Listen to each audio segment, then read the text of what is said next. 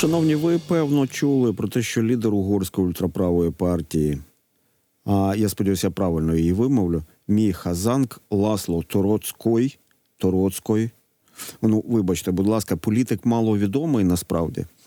А я сподіваюся, що не помилився зараз е, в прочитанні його прізвища. Заявив на претензії на українське Закарпаття в разі втрати Україною державності в результаті війни. І мені здається, тут кілька акцентів треба розставити. По-перше, на жаль, ось цей його часто називають маргіналом так угорської політики. Він озвучив претензії Угорщини, яка на жаль в певних питаннях синхронізувалася з діями Москви. Ну, якщо говорити про блокування допомоги Україні. Це ж факт, це факт. А, І а ми з вами пам'ятаємо, як покидьок Жириновський пропонував сусідам України розчленувати нашу нашу країну, нашу державу між, власне кажучи, між сусідніми країнами, при тому, що Росія мала собі забрати все. А е, всі, хто по периметру там залишався, ну якісь рештки, скажімо так. І цікаво, що цей випад стався буквально напередодні зустрічі міністрів закордонних справ Угорщини Сіярто і України Кулеби. На зв'язку з нами зараз Руслан Осипенко, дипломат, експерт міжнародник. Пане Руслане, вітаю вас в ефірі. Добрий вечір. Російський фашист, я інакше його не можу назвати. Дмитрій Кісільов, пропагандіст, який має в Газі сидіти під трибуналом, безсумнівно.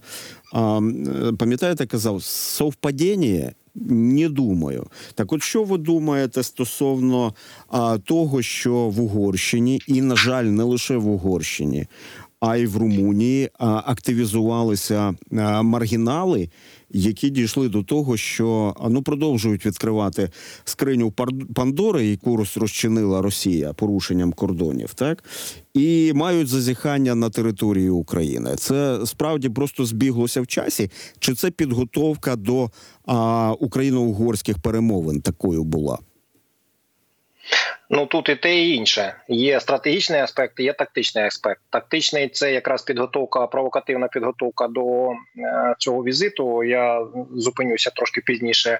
А стратегічний тренд е, ми ж в Європі бачимо, що Путін грається на тому, що збільшує авторитет крайніх правих, крайніх лівих і намагається їх або збільшити їм рейтинги, або привести їх до влади е, в європейських урядах. Е, він грає в довгу, він грає в стратегічну гру, змінити е, зовнішню політику Європейського союзу взагалі.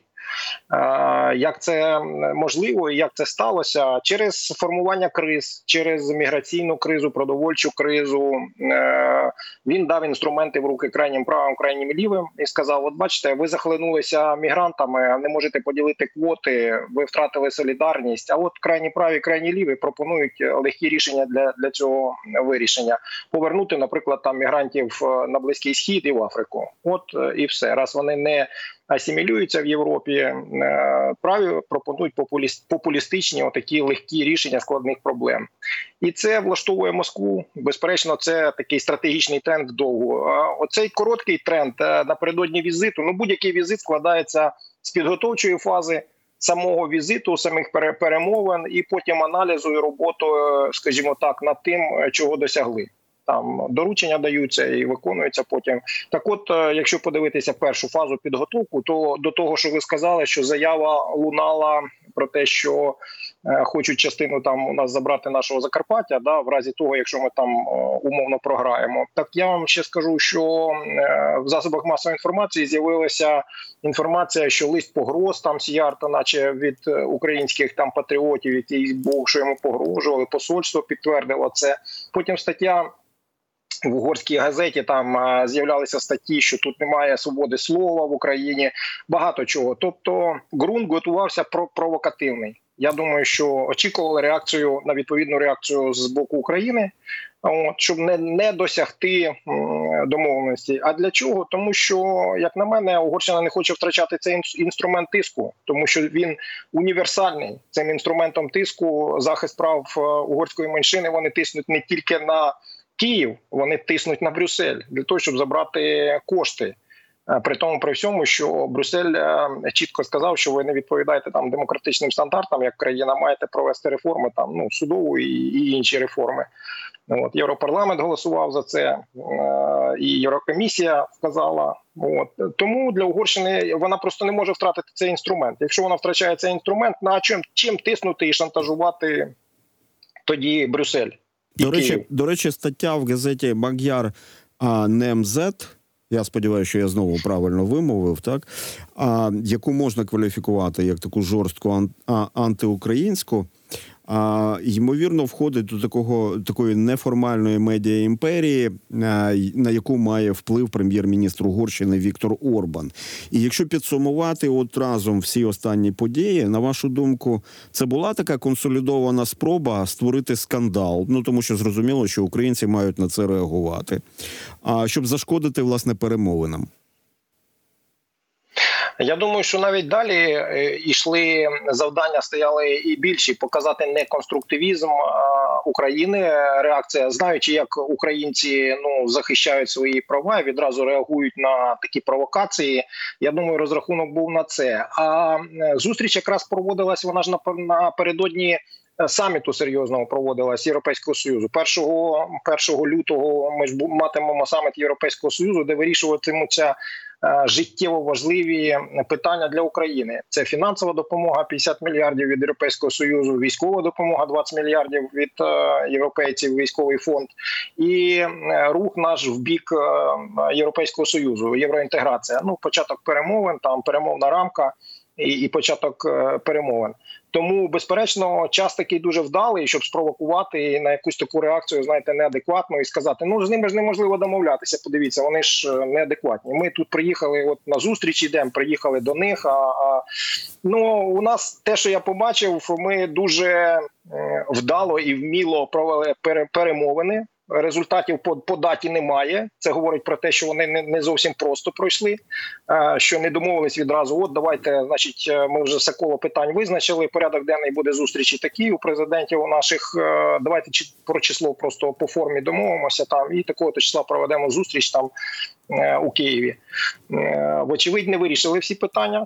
От, тому, мабуть, і комісію цю створили, е, якраз яка буде там верифікувати е, всі проблемні питання, які ще не вирішені по угорській меншині, меншині в Україні. От таким чином було сформульовано в відкритих джерелах, те, що я почитав. А скажіть- ну це говорить. Так, так, Так. пане Руслане, скажіть, будь ласка, а в принципі, як має реагувати Україна? Тому що з одного боку треба реагувати на закиди навіть з боку маргіналів. Я наводив приклад е, російського Жириновського, який а, озвучував якісь версії вбивства України, які потім ставали такою магістральною доктриною Російської Федерації. Тобто, спочатку відбувається вкид в голову людей певних ідей. Так для цього використовують маргіналів малопопулярних політиків. Але ми з вами розуміємо, що це є частиною, може бути частиною політичної схеми, технології. Так не реагувати не можна. Ну і ми ж з вами розуміємо, що на власному жорсткому прикладі, що ми багато років не реагували на російські такі інформаційні напади на Україну. Думали, ну вони там казяться, дуріють, а вони до війни готувалися. Тому я це до чого кажу: з одного боку реагувати потрібно, з іншого боку, якби Україна зараз почала там послів на килим викликати, це могло б призвести до, до дипломатичного напруження в той момент, коли Україна намагається з Угорщиною вирішити політичні питання. Ви, як дипломат, маєте відповідь на це питання? Ну мені здається, що маю. Е, я думаю, що не потрібно реактивно реагувати на провокації, тому що це провокація, і нас хотіли спровокувати. Е, дивіться, давайте подивимося на життєво важливі інтереси України. Який зараз у нас е, головний пріоритет і життєво важливий інтерес? Е, Це вступити до Європейського союзу. Вийти з сфери впливу Москви і е, піти під парасольку Європейського союзу. Що нам заважає? Нам може заважати та ж сама Угорщина. От якщо ми туди потрапляємо в Європейський Союз, е, питання е, угорських меншин воно не стоятиме. Ми просто розчиняємося. Ми будемо одним з членів Європейського союзу, і Орбан автоматично втрачає важель впливу і тиску на Україну. Він же не тисне. Ну час від часу він тисне там на Словаччину, на Польщу, на інші країни, де як він малює там велику Угорщину. Да, але це успіху немає. Це не інструмент тиску вже тому, що всі в рівних умовах, всі члени Європейського союзу. Так, от у нас два варіанти. Один варіант ми можемо різко відповідати і захищати свій суверенітет зараз, і не потрапити в європейський союз. Е, І цей інструмент у Орбана завжди залишиться, і завжди залишиться за ним слово, що ми неадекватні і неконструктивні, що з нами не можна домовитися. Можна проявити в цей період 24-го року, коли у нас вікно від можливостей відчиняється, щоб потрапити до європейського чи почати перемовини до європейського союзу, і стратегічно вирішити це питання, позбавити його інструмента тільки в майбутньому. Вже в 25-му, наприклад, там чи в 27-му році він не буде матиме цього мати цього інструменту і тиснути на нас. Але для цього ми маємо потрапити в європейський союз. Тому зараз реактивно я вважаю не потрібно відповідати, а йти до своєї мети е, стати членом е, Європейського союзу. Крім того, вирішується зараз питання щодо фінансової військової допомоги, яка необхідна для стійкості держави і для стійкості фронту. І тому заради цього можна спокійно реагувати і проявити конструктивізм, скажімо так, продемонструвати конструктивізм. На відміну від провокативної позиції, скажімо так, яку формувала, я вважаю, перед перед поїздкою якраз Угорщина. А скажіть, окей, з позицією України ви розклали. А власне НАТО, Брюссель і Європейський Союз має реагувати на подібні заяви? От якщо згадати ще одного політичного аутсайдера, але з Румунії. А це такий собі Клаудіо Тарзіу. Він запропонував. Ну, одним словом, не буду ретранслювати все, що він там запропонував. Одним словом, у нього територіальні претензії до України. Він висловив, і більше того, він сказав, що заради анексії частини українських територій Румунія може навіть з НАТО вийти. Вони теж будуть спокійно спостерігати за підваженням цього порядку, а тому, що це насправді е, потужна міна під е, власне кажучи, під цією системою колективної безпеки. Коли питання ставиться таким чином, ми з вами пам'ятаємо, що та ж Румунія і Угорщина Угорщина потрапили до НАТО, вирішивши всі свої територіальні суперечності. Такими заявами можна якби спровокувати початок доби переділу кордонів в Європі, в принципі. Тобто, вибачте, що так довго кажу, Брюссель на це має реагувати. Я думаю, що Брюссель вже реагує після грудня, 15 грудня, засідання Європейської ради, коли було з моєї точки зору прийнято історичне рішення на зелене світло на перемовини України з європейським союзом по вступу до Європейського союзу.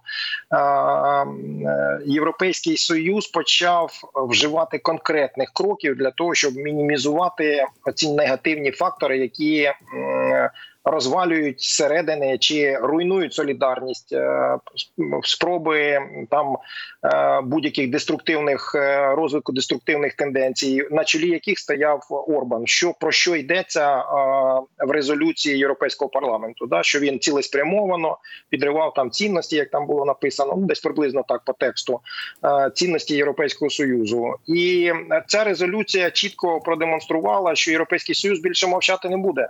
Він зреагував, він почув, побачив і готовий реагувати і приймати рішення. І він прийняв рішення. Європейський парламент сказав, що буде позбавлена права слова, взагалі, якщо буде блокувати життєво важливі інтереси для європейського союзу. А у європейського союзу постала купа цих інтересів зараз. Йому треба трансформуватися, йому треба розширитися, йому треба підготуватися до війни. І якщо буде держава, яка деструктивно реагує і намагається проводити іншу політику, наприклад, Кремля всередині Європейського союзу, то її заблокують, просто позбавлять права слова. І на підкріплення цього. Е, було рішення Європейської комісії, якщо ви пам'ятаєте, почати розслідування на підставі яких е, аргументів було там надано Орбану 10 мільярдів е, євро допомоги з фондів. Тобто його не тільки політично обмежили, йому натякнули, що можуть фінансово в нього повернути, змусити його повернути гроші, які йому там збиралися, виділили чи виділятимуть е, ці гроші для для нього. А це вже загроза його політичній владі всередині, стабільності його політичного режиму, його політичній партії. А в нього дуже великі плани на е, європейські вибори європейського парламенту. Він хоче очолити там праві праві рухи всієї Європи і змінити е, взагалі порядок денний європейського союзу. Я думаю, що Москва таке завдання йому поставила, щоб він став там ну очолив оці всі рухи, оці тренди, всі ну, коли праві нарощують е, нарощують свої рейтинги, і вочевидь в європейському парламенті буде більше правих. Так от Орбан хоче зайти з Фідес туди і очолити ці всі рухи. А це вже такий стратегічний крок. Для цього він тимчасово готовий навіть замиритися з Україною.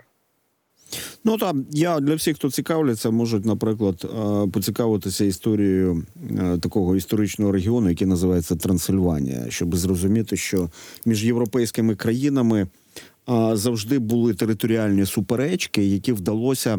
Власне кажучи, нейтралізувати власне спільним членством в Європейському Союзі і в НАТО. І тому, коли в цих країнах знаходяться ті, хто називають себе політиками, хай маловідомими, так і маргінальними, вони по суті справи починають активовувати таку е, закладену вибухівку, скажімо так, а в під, під власне під е, е, об'єднану Європу. Під взагалі євроатлантичний світ. Скажіть, будь ласка, що ж в результаті перемовин а, між Україною і Угорщиною? Чи можна очі, очікувати поліпшення ситуації а, між а, Києвом і Будапештом або між Будапештом і Києвом? Я думаю, що так ситуація буде поліпшуватися, е, хоча це тимчасове явище, але ми побачимо тренди на поліпшення ситуації. Я думаю, що і вже було заявлено там головний політичний радник, е, зокрема е, Балаш Орбан заявив, що вони не будуть блокувати цю фінансову допомогу 50 мільярдів євро Україні до 27 року. Побачимо, як вони проголосують ще по військовому фонду. Там на 20 мільярдів, по 5 мільярдів на рік, щоб нам переперераховували. Плюс до того зараз же готується рамка рамка перемовин. У нас е, в Україні відбувається верифікація нашого законодавства, щоб подивитися, ну які виставити е, нам, е, скажімо так. Пункти, яких ми маємо досягти в перемовному процесі, і тоді буде ця рамка оголошена, і ми почнемо фізично почнемо перемовини з європейським союзом, якщо буде прийнято рішення, от е, на саміті Європейського союзу, що так починаємо починаємо перемовини. А для цього також треба згода, в тому числі і Угорщини. Тому я кажу, що цей саміт надзвичайно важливий для нас, і ми зараз проявили такий конструктивізм. Ми готові співпрацювати з Угорщиною, вирішувати питання. Зокрема, е, як було заявлено, що ми створюємо спільну комісію, яка верифікує недовирішені питання по е, національній меншині е, угорців наших Закарпаття. І тому це означає, що ми пішли на зустріч знову Угорщині. От готові вирішувати питання. Натомість Угорщина має піти нам на зустріч, вирішити стратегічні для нас питання по як я сказав, фінансова військова допомога і євроінтеграційні питання. А скажіть, ми ж вже ходили на зустріч Угорщині в питаннях з виведенням спецсанкцій крупного OTP банку і не відчули жодного результату. Ми навіть законодавство змінили, е, внесли правки Венеціанської комісії по е, там по освіті е, для нас меншин. Ми все зробили для Угорщини, але я кажу, що треба розуміти, просто що Угорщина не впустить цей інструмент. Вона, якщо ми зробимо, вона на 100% все, вона буде просити на 200%. І це треба розуміти. Це інструмент тиску на нас. Але ми спокійно, поки ми не вступили в Європейський Союз, ми спокійно ведемо дискусії, ведемо перемовини, вирішуємо, намагаємося вирішити ці питання. Для нас головна мета вступити в Європейський Союз, тому що це історична, е, історична, історична річ. Ми маємо вийти з під е, впливу Москви. Уточніть, будь ласка, про що саме от ви сказали? А е, зараз Будапешт може розблокувати отримання Україною допомогою в 500 мільйонів євро. Це важливо, тому що в цьому пакеті йдеться саме про військову допомогу, і в 50 мільярдів євро впродовж наступних чотирьох років. Досягнута таке е, така домовленість. Так, е, ну вже прозвучали, як я сказав, е, е, заяви про те, що Угорщина готова йти на компроміси. Вони сказали напряму, що вони знімуть блок з цього питання, але от головний головний політичний радник Орбана сказав, що вони готові йти на компроміси в цьому питанні, щоб надати переглянути бюджет і надати допомогу бюджет ЄС і надати допомогу Україні в розмірі 50 мільярдів євро. Це вже офіційно прозвучало, але там, як я кажу, будуть підніматися питання і воєнного фонду, тому що Для чого цей воєнний фонд потрібен? Е, Він потрібен європейському бізнесу для того, щоб вони могли вкладати е, довготермінові інвестиції, щоб вони були впевнені, що не зміниться ситуація, що вони почнуть будувати, умовно кажучи, заводи спільні з Україною, да вкладати там технології, гроші. А е, через якийсь певний час це все закінчиться, і вони е, ці заводи не запрацюють. Тому потрібен цей фонд. е, От і чітке фінансування прогнозоване там на 3, 4, 5 років вперед, е, з яких будуть видаватися компенсації цим європейським бізнесменам за те, що вони от підтримують Україну, спільно там розбудовують якісь потужності військові, таке інше. Тобто, прогнозованість фонд це. е, е, Зменшення ризиків і економічна прогнозованість для європейського бізнесу в сфері ВПК. Якщо угорці чітко не артикулюють, що вони знімають блокаду з допомоги Україні, а говорять про, про компроміс, чи можемо ми з вами думати, що у Будапешта відбувається торгівля з Брюсселем за гроші для Угорщини Я думаю, що не тільки з Брюсселем. і з Вашингтоном? Я думаю, з Москвою. Ха, поясніть, будь ласка. Ну, дивіться, Угорщина вона ж не може змінитися в один день. Да, от її притисли там резолюцію Європейського парламента і притисли розпорядженням Європейської комісії, що там її накрутять хвости, умовно кажучи, і вона відмовилася відразу від своєї політики. Ні, вона буде маневрувати, і вона піде до тих, е, для кого реалізовувала політику. От для кого Угорщина руйнувала солідарність. А вона це зробила. Ну це записано в, в е, резолюції Європейського парламенту, що вона свідомо цілеспрямовано там постійно. Ну десь приблизно такими речами от описується політика Угорщини за останні роки. Що вона підривала цю солідарність і цінності е, демократичні на користь кого? Ну на користь Москви, безперечно. І для чого тоді, скажіть, е, кредити надавалися на розбудову ядерних реакторів? Там місто Пак, здається, е, в Угорщині відтерміновували виплати і розрахунки за газ, поставлений по трубі, які отримувала Угорщина. Це ж все політичні хабарі, фактично, які видали уже видали е, в бюджет. Тобто Угорщина з бюджету не забирала кошти і не платила за газ. Її відтермінували, дали низькі там відсотки. От і, по одному, по другому, по третьому питанню, що забезпечувало стійкість влади, яка могла вийти. Ну Орбан міг вийти до, до своїх ем, е, е, людей, які за нього голосували, і сказати: от ваші платіжки за е, квартиру низькі, тому що я домовився там за дешевий газ. От я захищаю інтереси пересічного угорця. От я молодець, і партія моя молодець. От а, а це все зроблено на, на політичному хабарі. Тому він маневруватиме. Він маневруватиме і між е, Сполученими Штатами, і між Брюсселем і Москвою. Він Сполучені Штати, згадайте, коли вирішувалося питання в грудні місяці, створилася спільна група республіканців і демократів, які шукали там спільні точки дотику щодо допомоги Україні. Туди поїхала. Е, Делегація з Угорщини лобіювати те, що не потрібно надавати допомогу е, Україні, тобто відправив Орбан лобійську делегацію Сполучені Штати Америки. Тому можна сказати, що і там е, дотягується його рука, чи, чи Москви через нього туди дотягується, і до Європи дотягується. Ну і третій центр е, Москва. Ось між цими центрами він буде балансувати, шукати якийсь баланс, і щоб отримати максимально для стійкості своєї політичної влади всередині Угорщини, перш за все. Ну а якщо вийде, то і зміцнити в Європейському Союзі, як він каже, будемо зсередини змінювати е, Європейський Союз. Йому ж казали, що ви можете вийти там. Він же заявляв, що одну окупацію на другу поміняв. Тому з Брюсселя сказали, так ви можете вийти е, з Європейського Союзу, вас ніхто не тримає. На що він сказав, що ні, ми зайдемо всередину Європейського Союзу і будемо змінювати його зсередини. От, як наче така консервативна частина Європейського Союзу, правильна. Ви знаєте, ну в Росії не найкраща ситуація з економікою, так м'яко кажучи. Хоча я знаєте, пам'ятаю з дитячих спогадів величезну чергу в магазині Кооператор за а, палкою сухої ковбаси. Радянський Союз завжди, ну якби в країні туалетного паперу не було, але допомагав серйозно якимось марксистським повстанцям в джунглях Латинської Америки. А ви думаєте, зараз Путін готовий та реально масштабно кредитувати, е, кредитувати Угорщину, так щоб це відчутно для неї було в порівнянні з тим, що вона може отримати від західного світу. Ну, якщо він виділяє там 60% ВВП на, інформаційні оці пропагандистські війни і на армію, то Орбан це один з інструментів реалізації цієї політики. Чого ж він не буде на нього виділяти кошти? Просто це в замаскованій формі робиться, а не, прямих, не те, що там привезли в валізі гроші або перерахували там на коли там банк був е, міжнародний інвестиційний банк, то перераховували з рахунку, і Росія була підключена до СВІФТу. Туди просто приходили кошти е, на, на рахунки з, Москви.